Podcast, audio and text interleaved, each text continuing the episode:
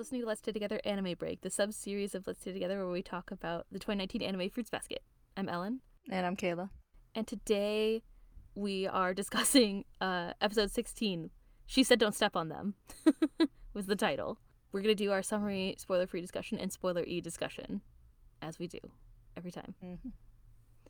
This, this is an interesting diversion from what normally happens because this chapter or this the content this is from is from the chapter that we just published about and one that we haven't or we just released an episode about and one that we haven't released an episode about yet. So this is the first time that the anime is like a little bit ahead of where we are. Mm-hmm. you think that we had like a couple months ahead but no. Turns out they're skipping all around. So this episode has some co- it has all of chapter 39 which we just talked about and then a little bit of chapter 40 so not all of it but some of it. Um and then next week we're going to do 40 and 41 so this will all tie in together which is kind of cool Mhm. Yeah, I'm trying to think what chapter was it that last episode covered? Chapter Oh, I have the the lake house, but I can't remember the numbers. i have a note here right here that says it covered chapters 25 and 26 yeah, this is a big a big jump. it's a pretty big jump 13 chapters that's like a whole Mhm. volume worth of jump almost right Yeah. because like six a thing so so yeah but regardless it's nice that we get to have some uo backstory and i think that this content wasn't wait was this covered in the original anime i forgot to check before we think so. started recording I don't think we got Uo backstory. oh yeah no it's totally not it's not covered at all okay that's what i thought Yeah. so yeah Brand new animation. Yeah, I'm excited. Or I was really excited when we heard the name of the episode Mhm. and knew what it was about because we just read it. And if we hadn't read it, then I wouldn't have Yeah. known what it was about. and then watched it, and I was like, "This is gonna be great. It's all brand new stuff." So Mhm. uh, it was really exciting. Um, so let's just get straight into it. I wonder if they jumped ahead because they got bored and they're like, let's get some new stuff. yeah, I'm tired of this stuff that we've already seen before. Jason. so 1980s, they Who cares said. about Jason anymore? Who cares about a bear in a horror movie? this episode opens on a city at night, and we hear the distinct rattle and rumble of a passing train. And the hushed city sound is broken by footsteps trudging up the stairs to an apartment in a tall complex. A young blonde girl with a long jacket arrives and hesitates at the door. She eventually reaches out and twists open the knob and unlocks the door handle with a creak. The only sound coming from inside the apartment is the unmistakable sound of really dumb shit late night TV. and the girl closes the door with a slam, steps around piles of garbage that are sitting at the door. She pauses as she passes a man who sits back, who sits in the dark and stares at the, at the TV, mouth open, empty bottles beside him on the table. She enters another darkened bedroom and closes the door, and leans back against it and slides down to the floor and looks down. And then we cut to the opening credits. This is the film noir version of Furuba. it's doing that that thing the anime seems to like to do, where it kind of starts with a flashbacky thing and then goes a, yeah. or flash forward, and it's sort of a flashback and a flash forward in this case. But it sort yeah, like, you're you're ahead- right. yeah, but sort of like jumps ahead in the story and then cut the credits and then goes back to bring it back to where we are. Yeah. Instead of doing like what Takaya does in the anime, I guess is a contrast where you have like the thing that's at the end is pulled in at the beginning and like bookends the chapter. Mhm. They tend to pull something from the middle and then build up to it and then go past it, kind of Yeah. narratively speaking. So that was exactly what happened. And I felt like Mhm. this episode, speaking of that, this episode seemed like it was really specifically like crafted kind of like movie style. It had this like really strong, I feel like narrative composition where sometimes they don't like the one the one last time the the lake house one that we just talked about was kind of like and then this thing happened then this thing happened then Yame showed up and now this thing's happening. And that's kind of like how it is in the manga. Um like it kind of follows the manga. And then in this case they there was a couple little things were added and a little bit shifted to make I feel like give it kind of that stronger build. But Mhm. anyway that's fine. Um, so out of that after that um, so first of all it's like a super dark opening then we cut to the super peppy opening credits and then we cut into the school pool where Uo was relaxing. In summer you gotta go to the pool she says cheerfully. And then there are some girls who are hanging out in the pool and gossiping asking why the yankee delinquent is here for swimming class. Don't they usually ditch? It's weird that such an outdated delinquent like her is even part of our class. Right? Says Hana, who appears out of the pool suddenly with her long hair flowing out in the water, freakily. the girls freak out and then free stroke slash butterfly their way to safety. I was wrong, they think. she's the weirdest one. Um, and the other one says, well, rather than weird, she's scary. So they swim off with their impressive swimming skills. I don't think the ring was out when Fruits Basket was first out, but that's what I what the long hair kind of evokes now. I wonder. I know we. I mentioned that last time. I feel like I was editing last, and I heard I mentioned some mention of Sadako, but I couldn't remember yeah. why. Definitely, it does evoke that, but mm-hmm. maybe that's just like a trope from Japanese horror movies. It might. She might not even be yeah, the first I mean, one. It kind of is. It's kind of a classic Japanese ghost look, I think. But oh yeah, you're right. it's a very specific thing na- reference nowadays. it does like a girl in the water with long black hair specifically. Yeah. I feel like back in our old 2000 references again, early 2000s yeah. references. I feel like the ring still gets referenced pretty often. Probably because it you was said terrifying. There's like, yeah, there, you know, I said there's like one iconic horror movie like every decade, and people mm-hmm. just never forget those ones, but they forget all the other ones. I mm-hmm. think The mm-hmm. Ring was one of those. Probably. I wonder, but then I feel like it's also so set in a specific time. Like I wonder if people mm-hmm. who are a little bit younger than us, you know, people who wouldn't have been old enough to see it, like when it came out or like around that time, mm-hmm. wouldn't even have seen it. It's like how people who are younger than us don't know about Napoleon Dynamite. you know, I think the the ring was more widespread than Napoleon Dynamite. I don't even know about Napoleon Dynamite, and I watched the movie. What? and you watched it? you just blocked it out of your memory. I get it. it's acceptable. Unfortunately for Hana, she can't enjoy the school pool because she lost her hair tie, um, which is why she was swimming around and looking for it, and why her hair was all over the place. but it's Toru to the rescue, and Toru appears in her cutest hairstyle yet braided loopy pigtails, but also her worst outfit ever, at least according to Arisa, which is her middle school swimsuit. Hana thanks her for the hair tie, and Uo suddenly bursts into tears. We transition to Toru kick paddling happily in the pool, which is hilarious to me. It evoked a strong memory of me swimming in the pool with those like floaty kickboards. it's also funny that she's in high school and she's using a kickboard. Anyway, it's just it, the whole thing is amusing. Hana and Uo sit off to the side of the pool, and Hana tells Uo to chill out. Toru wears her swimsuit, her school swimsuit every year, and Uo complains that they can finally wear their own like non-school swimsuits, but Hana is like, "Is it not cute?" Uo says it's not unflattering or embarrassing, but it's like it's a feeling I get seeing grandpa and grandma buy convenience store food, she says, imagining the scene as she works in a convenience store. They probably think nothing of it, but I can't stand watching them. It's so sad. And Toru runs over. Hey, Toru, no running at the pool. Don't you know the rules? What the F? anyway. Toru runs over as Uo continues, and I start crying for no reason. The tears just start flowing. Yeah, I actually cry while ringing them up, she says, and then we see a flashback again of her working, checking people out of the convenience store, checking a bento out of the convenience store while tears stream down her face. And in the present, Uo is kind of like hunched over on the stairs, crying dramatically, pounding the cement, and all the other kids stare. Arisa, you really do cry easily, Hana says. Toru looks on at them and thinks that bathing suits are expensive, and she was just trying to be frugal because this one still fits, but maybe this year she should buy a new one. She can't keep making Uo sad after all. I have a great idea, Uo says, and we transition to Shigure's living room. In Shigure's living room, Uo announces, We're about to shop for Toru's new swimsuit. I decided it'll be a present from all of us. And then we see Toru drawn as a princess, and Chibi, Uo, Hana, Yuki, Kyo, and Shigure gifting her a pink bathing suit with little ruffles. you better be in, she says.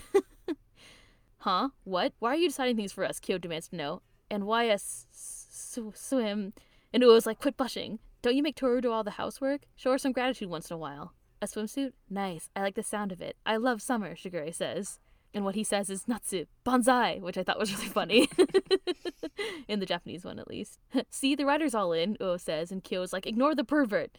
Yuki chimes in and says that he's fine with buying a present, but why a swimsuit? Hana explains that it's because she still wears her middle school swimsuit, and Shigure spits out his tea in shock, and Kyo and Yuki sass him for being gross, of course. Toru comes downstairs then and joins them, and Shigure jumps up and grabs her shoulders and shakes her as he says, seriously, Torukun, please buy one. Please go and buy a proper one. You will, won't you? I'm begging you. I can't bear it if you don't. He's weak when it comes to Torukun, too, Hana says. Mm, Uo agrees.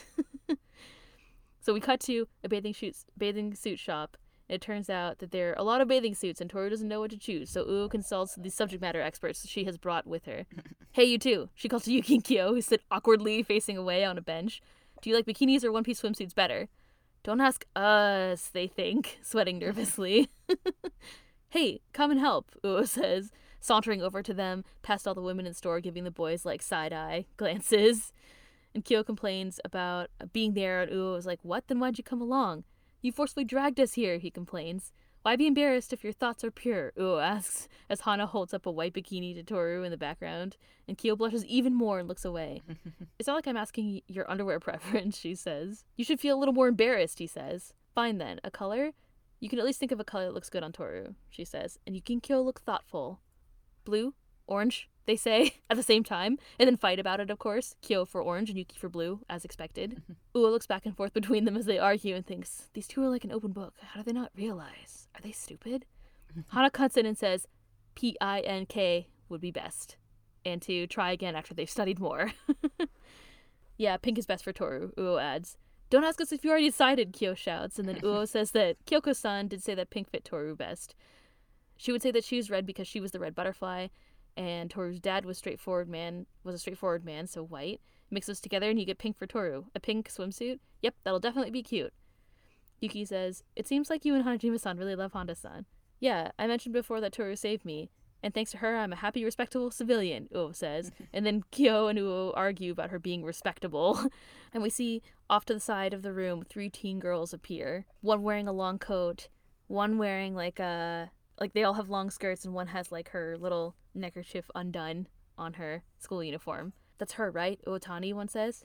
Yeah, she left the gang, but now look how much she stands out, another says. Want to rough her up? But then they decide not to do anything except take pics because she has hot guys with her, it turns out. so, focusing back on the main gang, not the three kids, they've given Toru her new bathing suit, and Toru, of course, is awkward and says that she doesn't deserve it, but then they reassure her. Thank you for everything you do, Hana says. Come on, just take it, Kyo says. Yes, Hana adds. It represents our feelings of gratitude. Please accept it, Honda san which I just thought was cute because it all has it kind of has like their attitude, like how like how Kyo was like, "Come on, just take it." mm-hmm. Tears well into Toru's eyes, and she blushes. She holds the bag tight and says, "Thank you very much. I'll treasure it."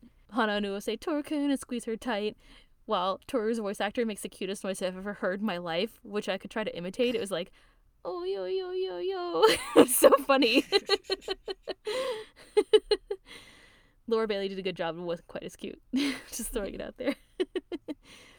so we transitioned. We're bouncing all over the place. First we're at school, then we're at Shigure's, and now we're at we're going to a sober restaurant. No, sorry. Then we were at the bathing suit shop. Now we're going to a sober restaurant. You said a sober restaurant for a second. it's a sober restaurant. No drinking, which is fine because they're youths. They shouldn't be drinking yeah. anyway.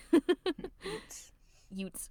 Yuki kicks off the conversation by asking another probing question, which is which swimsuit they got. And Uo says Uo says they'll find out when she wears it. You'll probably go to the beach, right? Yeah, I hope so, Yuki says. Yuki is all about conversation this episode. He's trying so hard to people, like we said. or like you said, specifically. Uo oh says that the three ladies should take a trip somewhere too sometime. And he comments that they're very close and he asks if they met in elementary school, and they explain that they met in middle school. Hana had just transferred to their school in eighth grade. Yes, I caused a minor problem at my previous school, she says, and we cut to Yuki Kyo in the silently freaked out corner of the room. she burned down the gym because it's full of vampires. I, mean... I just, that's my only reaction can, for that joke. Uo-chan, you were still active then, right? Yeah, I joined the game in fifth grade, uh, Uo says. You always wore a mask, Toru says, with thinned eyebrows and a long skirt too, Uo says. Oh, Risa, that's still true today, Hana says. And Uo's like, I guess you're right. Ah, ha, ha, ha, ha, ha. And then we pan over Yuki and Kyo during that conversation who are looking sort of anxious, but not like how they just were when Hana talked about burning the gym down. No, just kidding. they wonder why she's so cheerful as they sweat drop.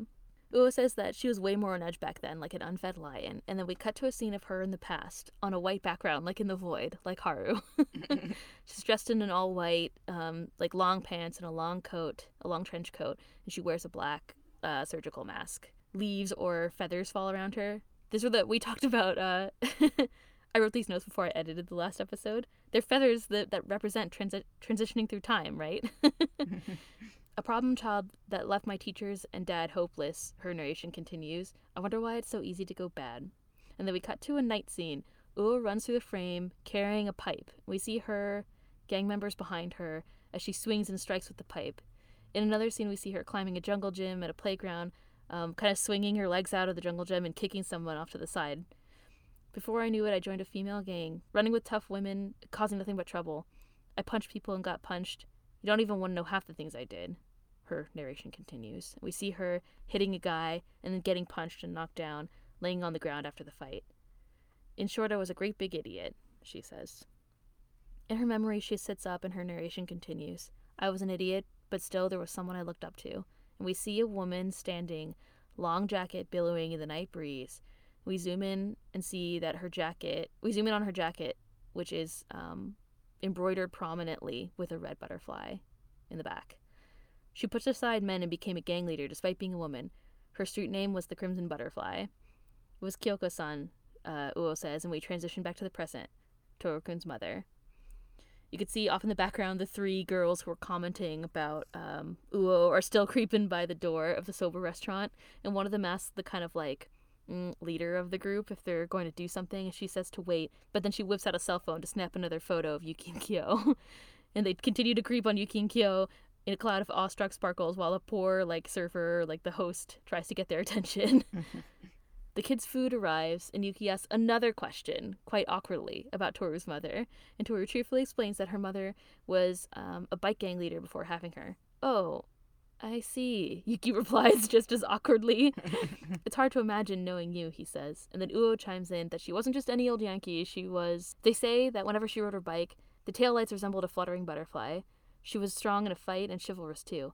Every time the older members talked about her, my admiration grew. And then we see a flashback of Kyoko riding a motorcycle, weaving down the road, fighting people, and then walking down the street, kind of flanked by gang members on either side, some of whom appear taller or maybe like older than her. It happens to everybody, right? Uo says. They're your hero, and you put them on a pedestal. And then we see Uo talking to some girls in her gang, um, kind of when she was younger. You really love the butterfly, huh? Uotani one says. Oh yeah, I heard she lives near here. Yeah, they say she got married and changed her last name to Honda, and she has a daughter about your age. She might even go to your school. And we cut to Uo's school, and Uo walks down the hallway, and the kids are all like, "Whoa, Uotani's here." um, I guess she wasn't making regular appearances at school. Uo imagines what the Crimson Butterfly the Second would look like. Total Yankee too. But that image is about to be completely shattered as a girl bumps into Uo from behind, carrying a large stack of notebooks. The girl begins to apologize, but baby Uo sasses her. Watch where you're going, dummy. And the girl apologizes again and then bows, spilling notebooks out all out across the floor. There's a silent beat before the girl is like, ah, and freaks out about what to do. the kids start um, walking all over the notebooks while the girl's like, please don't step on them, kind of uh, daintily from the floor. Uo helps out by yelling, She said don't step on them, dumbos! And then squats down and starts picking up the notebooks and sasses the girl to help. Screw everyone for making me do this crap, Uo winches. You, what's your name? I love this screw everyone for making me do this crap. That's like my motto of the week. what's your name? Um, I'm Toru Honda, our baby heroine says. Honda, Uo says. I'll kick your butt if you end up claiming to be the Crimson Butterfly's daughter. Ah, yes, that was my mom's name when she was still active. Toru smiles and Uo is shocked. Get your teeth, baby Uo threatens. And then we transition to them walking home together. Seriously? Uo thinks, looking at Toru. Please meet my mom, Toru says, smiling. She'll like that. And Uo wonders if she's actually Kyoko's daughter. And of course she couldn't tell. Baby Toru is as plain as you can get. Um, may I call you Uotani-san? Toru asks. Huh? Yeah, Uo replies. It's nice to meet you, Uotani-san, Toru says. Uo thinks, she seems a little... How should I put it? Strange. Uo's thoughts are interrupted as Kyoko runs up and surprise hugs Toru from behind and welcomes her home, much to Uo's shock and chagrin. I'm home, Toru says. You're heavy. And Kyoko says that she's lucky that they met on their way home and starts to talk about something that happened at work. Toru says, Ah, before that, I want you to meet someone. And the scene unfolds in slow motion for Arisa. Could this person be? She thinks, and we see Kyoko turn and look over her shoulder at her. Oh my, and who is this? Kyoko says, waving, Tor- waving Toru's hand at Uo, and Toru introduces her.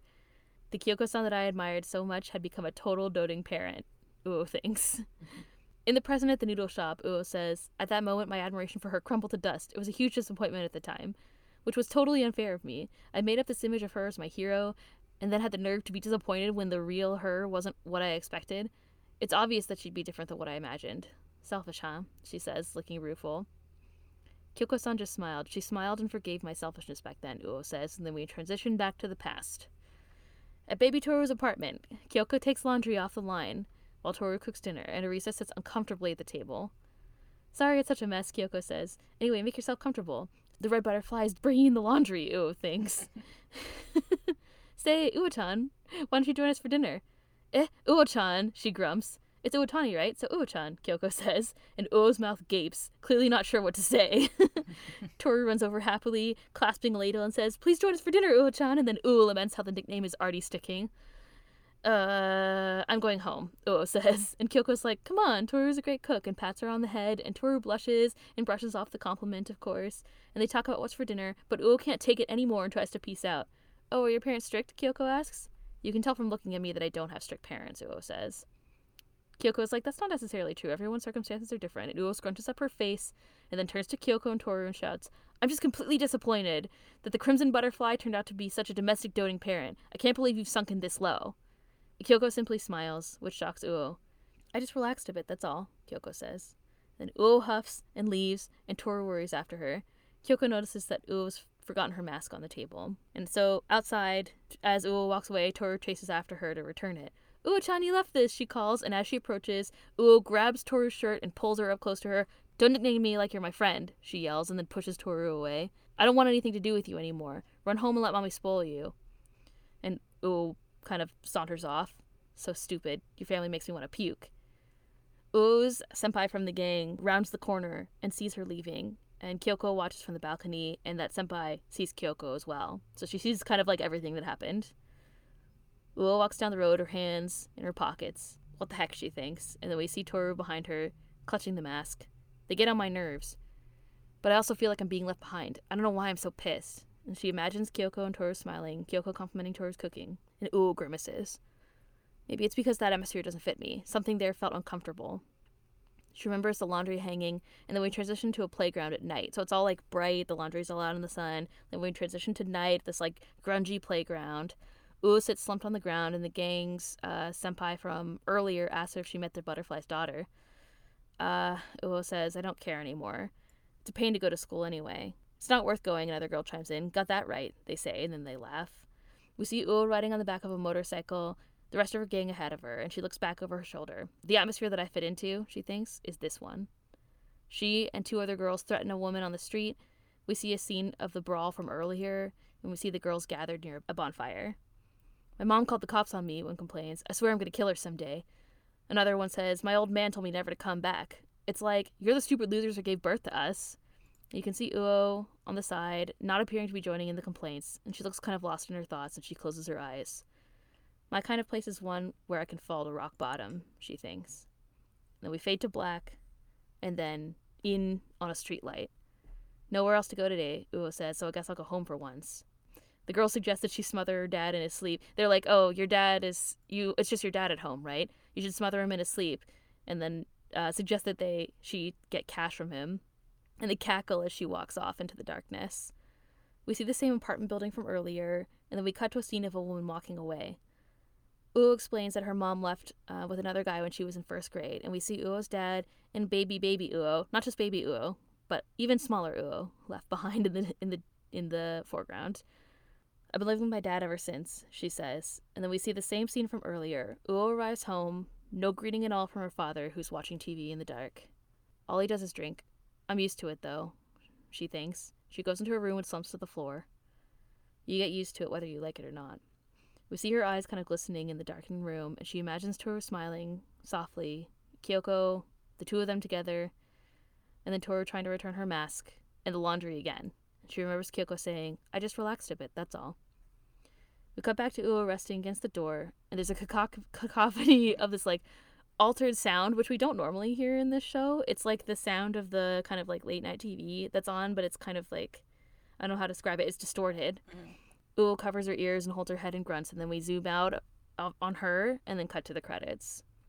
And then there's also an extra scene at the end Mhm. where there's the three gang girls all trying to sound really tough, and then they end up testing out their tough guy talk on Momiji, who talks back at them in German and scares them off, which was quite the scene that I wasn't expecting. Yeah. In my notes, I called it a shawarma I scene. just saw that. there's a hilarious shawarma scene. I don't know if there's like an official word for it, but that's what I call it. It's just called an end credits or a post credit scene. no, shawarma scene. You know what I meant. also, I translated what Momiji said, and uh, in Google Translate, it's just like, "What do you think? Are you, you trying to fight? Getting we're getting hamburger. Do you want to get hamburgers? Do you want to come along? They're very tasty." And they like run off. Uh, I forget exactly what the girl says, but she's also like she says something to them in Japanese, and then she's like, "Let's fight," which is really funny. And then they and then they freak out. When they freak out, she says, "I'll be back," and then they run off, which is really great. Like Terminator reference.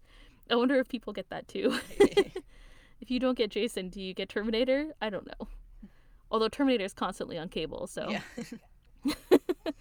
so it's our we said we're saying it's our first like fully new episode. Which is exciting. I believe it's also our first two parter since the beginning. Ye- yeah, you're right. Usually there's they're just one offs. Yeah. And I think it's our first post credit scene. That's true. Lots of firsts. Unless you count editing in the the the rotund seahorse or whatever. Yeah. Or like when they change it's not the first time it's the first time there's a post credit scene, but I guess they changed the credits before, which Yeah. is not really the same, but Mhm. yeah, it is. I thought that was an interesting choice. Mhm. was like I guess it's just for comedy. They're like this Yeah. series is starting to get serious. Now we need to add some like comedy don't in here. It's interesting. we got to build out these characters. I don't feel sympathetic enough for them. and empathetic enough for them. I feel like we got more like scenes of gang life than we do in the equivalent chapters. Like there were just like a couple so. like panels with like flashes of gang stuff or whatever. But we see like fight scenes and riding on motorcycles and for both uh, for both Uo and Kyoko. Yes. I remember, so we talked about this, and by I remember, I mean like we talked about it this episode that most recently came out, right? So we talked a lot about Kyoko um, because a lot of the stuff in the chapter that we read was like her kind of gang like life. It was stuff that Uo talked about, about her. Mm-hmm. But the cool thing is that I felt like we got more scenes of Uo's gang time. Yeah. Which wasn't, there wasn't really space for in that chapter that we covered, I think, already. Yeah. There's a little bit more that came from that Yeah. chapter stuff that's later in the episode, but Yeah.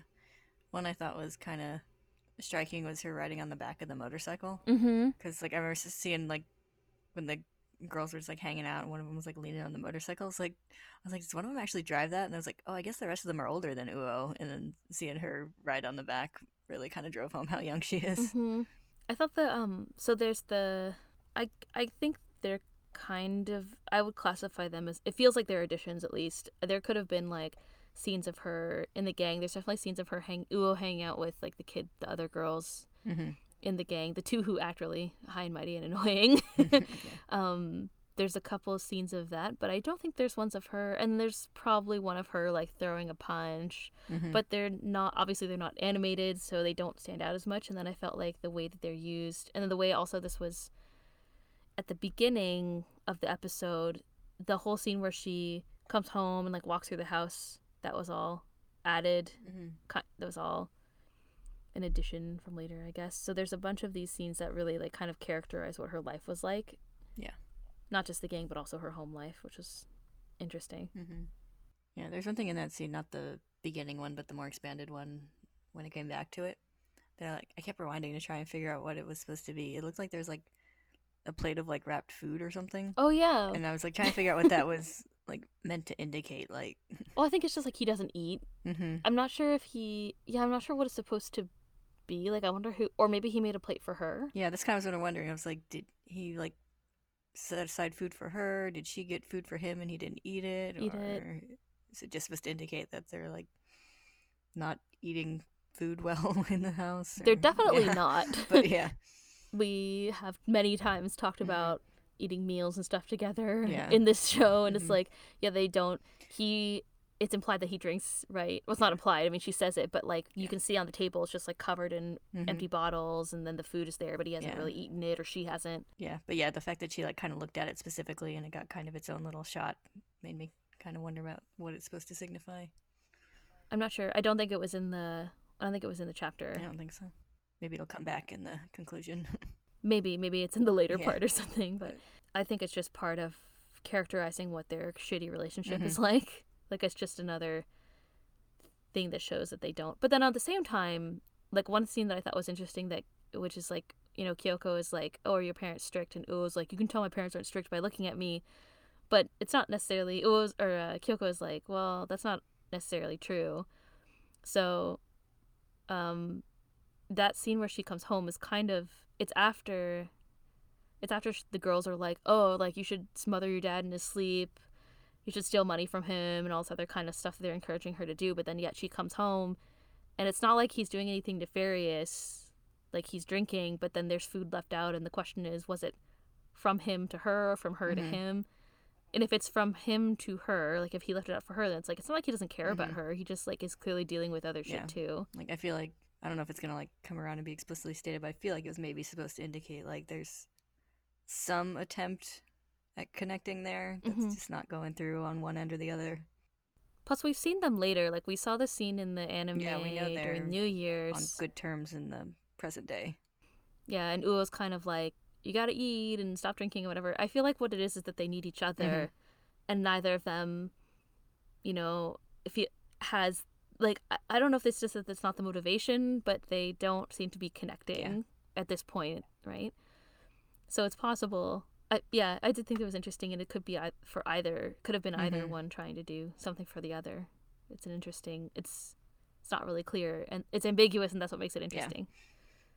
I liked the way the scene. Um, at least I felt like the way the scene, the one that's repeated, where she comes in, it's like completely silent the first time, like the opening scene, and then when she comes home the second time, it's like narrated. The timing feels kind of funny the first time you watch it, and then when you watch it again, and she like does the her voice is overlaid on it. It's like perfectly timed. Mhm. Like I don't know. It's kind of uh the spacing, like the the all the like things that she's thinking and the actions, like it just adds to it again. Yeah. I feel like that's this. They've done this before in other episodes too, where they'll show the same scene but change something about Mhm. it. It's kind of like uh like the one that I just thought of is the one with Hattori where uh it's like Momiji tells Momiji's telling you what happened and you see the same scene and then it's Hattori narrating the same scene. Mhm. Like structurally I think it's a it's a nice like build up of what's happening. Yeah. I always like this kind of scenes where you like you see a scene and then you see it from a different perspective and it like kind of changes the meaning. Mm-hmm. And in this case I think it's just further Mm-hmm. I feel like she's like, and the other thing is that this is also it's again trans, uh, not trans. What am, what am I trying to say? It's contrasted with her being like, this is the gang life for me. This is where I fit in. So she goes to, she goes to Toru's house. She sees them being all like cheerful and, and relaxed and whatever, and then you can tell that she's really she's really uncomfortable. She says she's angry, but she's really just uncomfortable and kind of envious of that relationship. And then she tries to go and she's like, the gang is where I fit in. But then even they're kind of like she doesn't seem to really fit in with them either. Like she doesn't seem happy there. Mhm. Like it's they're the two other girls are like um I, I don't know how to describe it. Every time they have a conversation, they're just like cackling. They're having a great time, and Uo's just kind of sitting off to the side after meeting Kyoko. Um, like she doesn't seem into it, and then she goes home, and is kind of like not into it there, but still, it somehow feels like the better place out of all three of them for some Yeah. reason. Like, like she's upset about it. I can't remember what I was originally gonna say. Sorry, it kind of trailed off. I lost my train of thought. But the she goes home and she's like, "It's fine. You get used to things being shitty." But it's directly contrasted with her like kind of not fitting into the gang, even though she thinks that that's where she belongs. I guess. Mm-hmm. Yeah. This episode has a lot of because it has these like repeated scenes over and over again and there's there's dialogue but there's not in some scenes there's not a lot of dialogue or it's just someone's inner inner monologue kind of. I feel like there's a, like there's not or sorry, it's just like Uo by herself or something from her perspective. So you see a lot of like imagery. Like there are a lot of things that are it's not like um there's scenes of them sitting like the characters sitting together and eating or whatever, but a lot of it is flashbacks and so there's just like Uo's perspective of walking down the street, Uo's perspective of like um the laundry in the house or coming to her apartment or being in the dark, being at the playground. there's like these scenes of that are like really f- focused on Kyoko and just her experience in the gang. So I thought it was interesting how there's like a, there's a couple of specific pieces of imagery that are repeated over and over again. One is the laundry.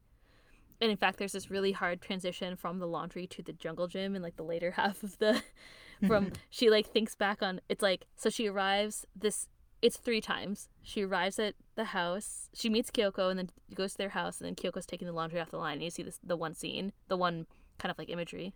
When she when Uo leaves in a huff, then she thinks about the laundry again. It's like one of the last things. Like I said, that's the part that's like that hard transition. It's like she thinks about the laundry and then they're at the dirty like grungy playground at night. Mhm. And then after she goes home and slumps on the against the door, she remembers um Toru and Kyoko and the laundry again. So it's this repeated simple which I thought was an interesting choice. Like I guess it's supposed to symbolize something. It's supposed to be related to some idea. hmm It's this like clean laundry that's contrasted with this like grungy um I think it's just like a very homey, domestic kind of thing. Because like even when like she first said it, she's like horrified that the red butterfly is taking down the laundry. It's, yeah, it's really funny. yeah. It's this yeah, I think you're right. It's just like a symbol of kind of like domestic life. The thing that she thinks that she's like rebelling against, but really where she probably fits in best, right? Yeah. Yeah, what she wants. It's what she wants. She's Mhm. She thinks that she doesn't need it, but what she wants is the same relationship that that Toru and and Kyoko have. Yeah. I also thought there was a couple scenes where they're at the playground, and the playground is all like it's like it's dark and it's all like graffitied and like grungy and stuff.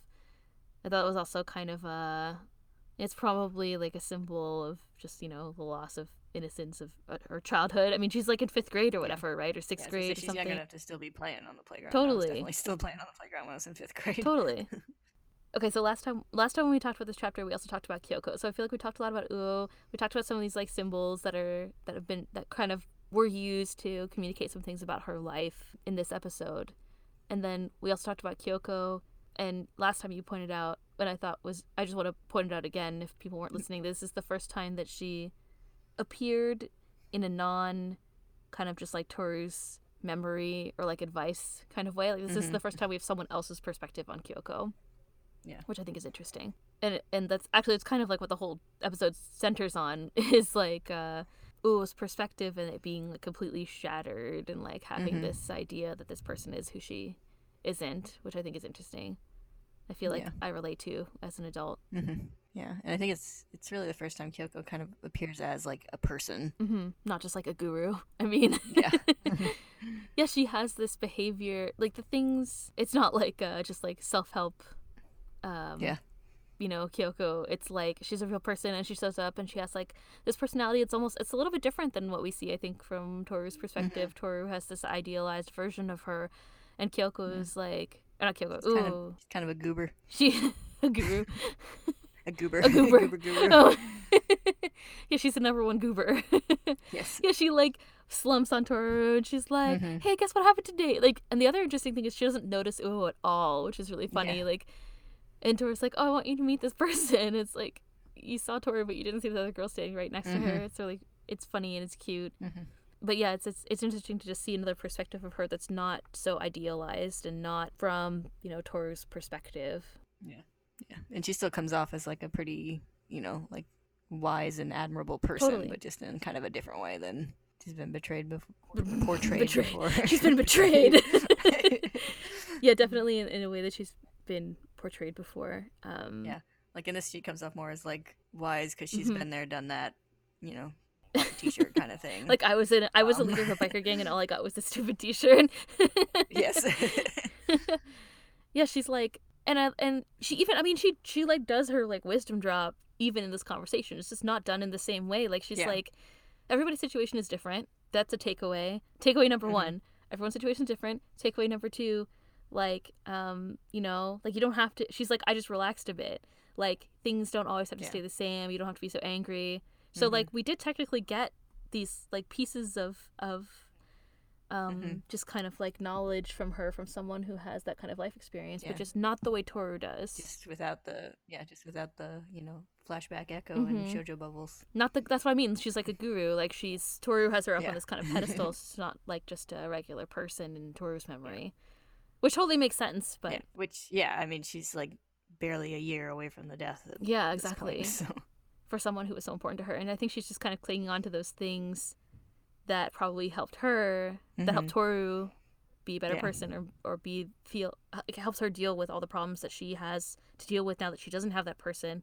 Like I feel like you're an, Mhm. a good like a parent or a good mom or a good role model in the case of like Uo is someone who you know you can kind of like bounce ideas off of or bounce problems off of and they have things that they can tell you to help you work through those things yourself and now Toru doesn't have that person live so she's just relying on the things that she said before like trying to cling to something to Mhm. maintain that or to keep growing right Yeah. yeah and in this case for Uo I think it's it's a it's about to be exactly the same situation but right now she's just like at this point in the story we're leaving her her like her um you know her perspective of Kyoko of her role model or her hero is completely shattered Mhm. um and her kind of sense of purpose is is faltering the place where she belongs is she's just not it's not clear like she's having this kind of like identity crisis you know in sixth grade or whatever yeah, um sixth grade was rough. I'll give her that. i mean it's true it's rough for everybody i think but especially for her yeah. um, one thing I like kind of just thought of. I mean, it's it's obvious. I just never really put words to it. Is that like she started off like idolizing Kyoko for one thing and winds up idolizing her for another thing. hmm It's like she's still her hero, like at the beginning and the end of the story. Just has that little middle part. yeah i mean it's the it's just the it's the subversion of what she thought Mhm. Yeah.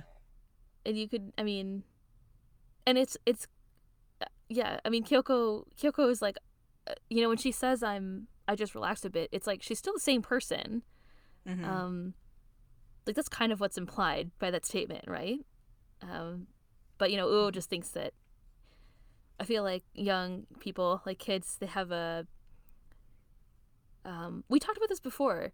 Why did we talk about this? I can't remember which episode we talked about but like we talked about how kids i, I made i made a reference to uh inside out. Like kids have this kids kind of have this like one perspective of things like people have to be one certain way. They can't be like multiple things. Like she can't be a mom and a gang leader right? Like she Mhm. has to be Yeah. in uo's mind kyoko has to be like a badass. She has to be this specific type of person. And then for someone like us to look back on it and say like well she is that person. She's just doesn't act the Mhm. same way anymore. Like Yeah. yeah. So it's just part of her developing that perspective. Yeah. we'll get there. We'll see what happens next time. We're left in a cliffhanger. She's getting her multicolored core memories. Thank you for uh, continuing my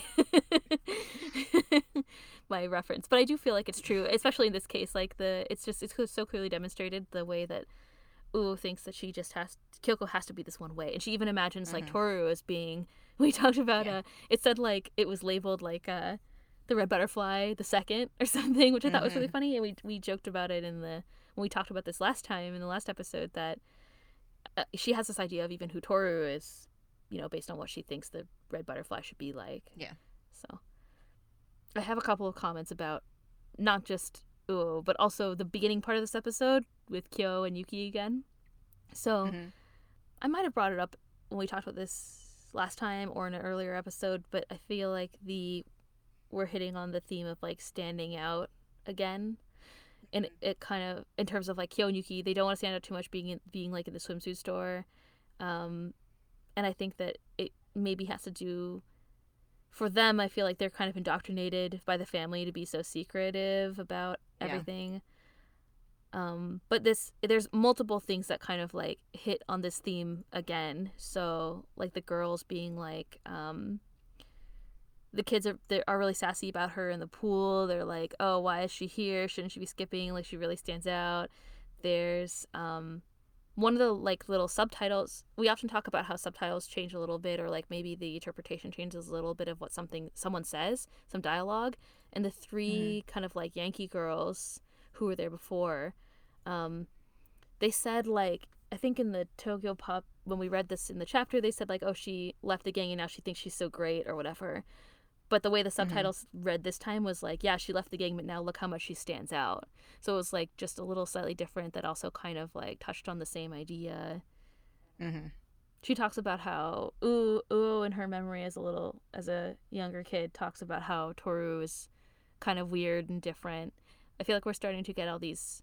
I I remember before when we talked about way earlier on in an episode if we were talking about the the onigiri game and uh, talking about Toru's memories of the hat and how I was always under the impression when I read this through before that Toru was somebody that she's really cl- clearly very kind, but if and it, to me, I was always kind of like I never really thought about how the other kind of kids in the class treated her. But it seems like she's also somehow kind of like ostracized. Like she's not super popular. She just has Uo and Hana as friends.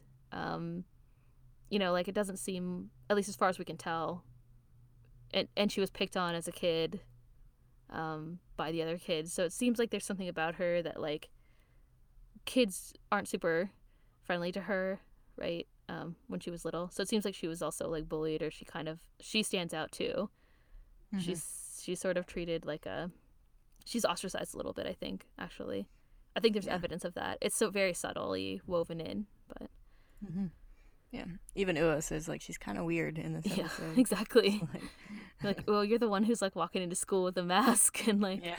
saying that Toru's a little weird too. So, mm-hmm. um, Kyo, uh, we talked about this also a lot. Where Kyo won't sit, he will never sit at a table with anybody. In a, he, he never like faces them. Like this time, he's like facing away from them when he sits to eat with them at lunch. Mm-hmm. Um, at least initially, like he also is always uncomfortable being in these like social group situations, sitting at the table at Shigure's, or even like with uh, Toru and friends, right? So, yeah, um, those are all the things that I have to say that are not spoilery about these this episode. Okay, so we'll do our spoilery discussion, I guess, after this. Um, I will play music. Next time, we're going to talk about the episode 17, which is called "This is for Uo-chan." So another, another great I mean, we know it's got to be about Uo. yeah. It sounds more dramatic than it is. this is for Uo-chan. yeah. or is it like, this is for Uo-chan? Or is it like, this is for Uo-chan? How about that? I can go all night.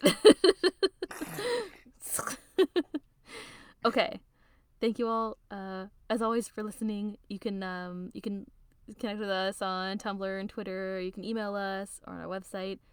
Um, hope you're all enjoying listening to this podcast and we'll see you next time. Bye bye.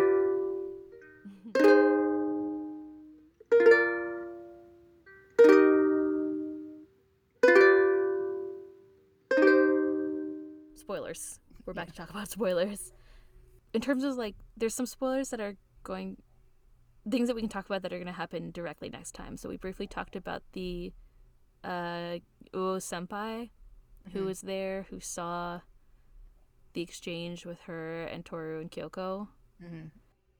Yeah, it definitely feels like they're like building her up more, which I think is good because I know like when I first read the chapters when like they're like, "Oh, your senpai from before," I was like, "Who?" yeah, exactly.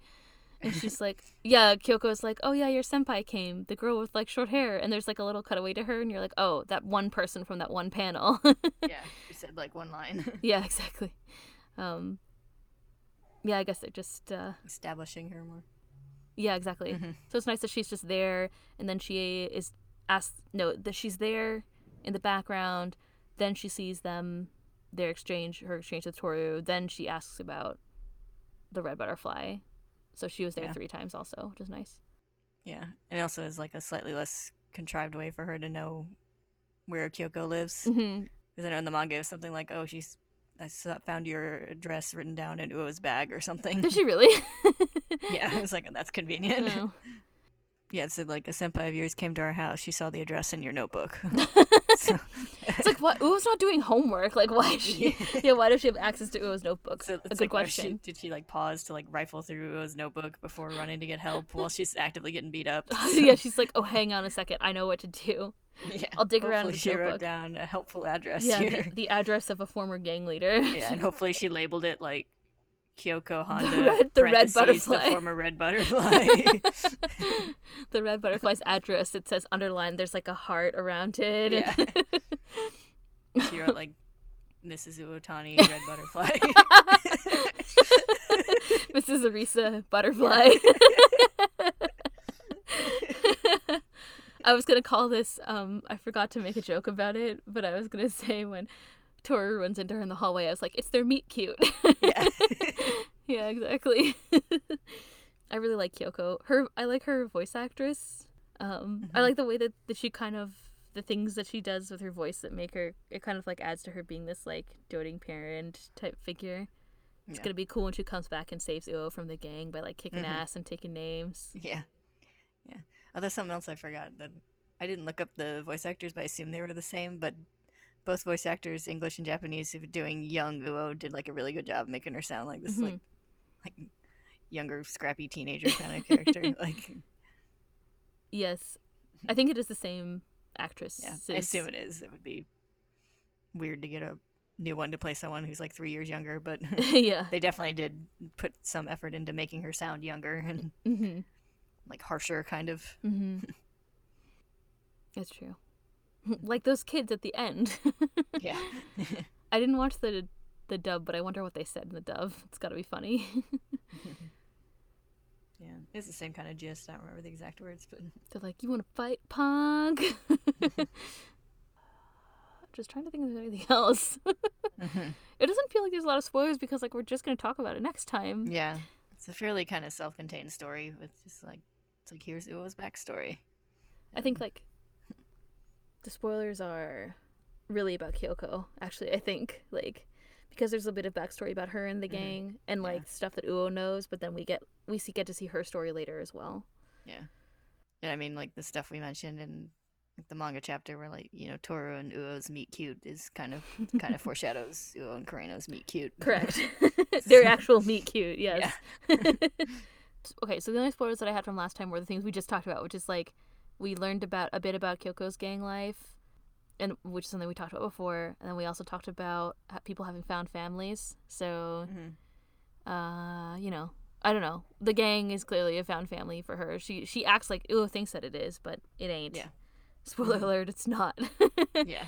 And I think like the I felt like the way the anime was this episode was structured is that it really clearly sets up like how conflicted she is in that point in the story. Mhm. Um where she goes and like how ang- how she's like angry and doesn't understand why and stuff like that, you know, like a kid, which is Yeah. is interesting. And the other spoiler that I had from last time was that we see w- obviously the next two, so probably the next full episode of the anime is going to complete this arc because they kind of covered Mhm. like one and a half. We talked about how this, the reason we read this as a one chapter is because the next two kind of complete this arc. So Yeah.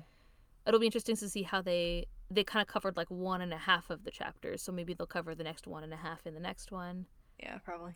Um, it's funny how like half the episode is them shopping for bathing suits, and it's like I don't have anything to say about Yeah. that. Sorry, it's like I don't care. Don't care what Toru's bathing suit looks like. Yeah, it's funny because that beginning is like really kind of standard for like the series Mm-hmm. until now, and then like the when it transitioned to her backstory, it gets kind of artsy. Like, yeah, it's like a, it's like a. That's like I said. It's kind of like. It reminds me of like kind of a.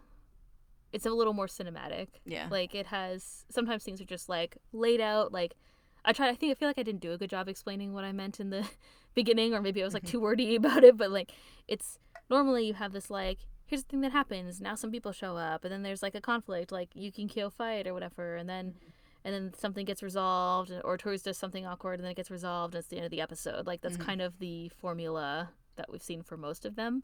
But in this case, it's like there's an inciting incident where they decide to go do this thing, and then what happens is that it launches into this very like cinematic backstory. Yeah. so, and I always kind of when I was going through the beginning of this, I sort of like forgot the beginning part of the story. It was Mhm. like, uh, there's like they go shopping for bathing suit, and but really the interesting part is like all the things that are sort of uh the beginning part that's setting it up Mhm. and then after Tor uh, after Uo starts talking about her backstory, and then kind of like the resolution of that, which we're about to get.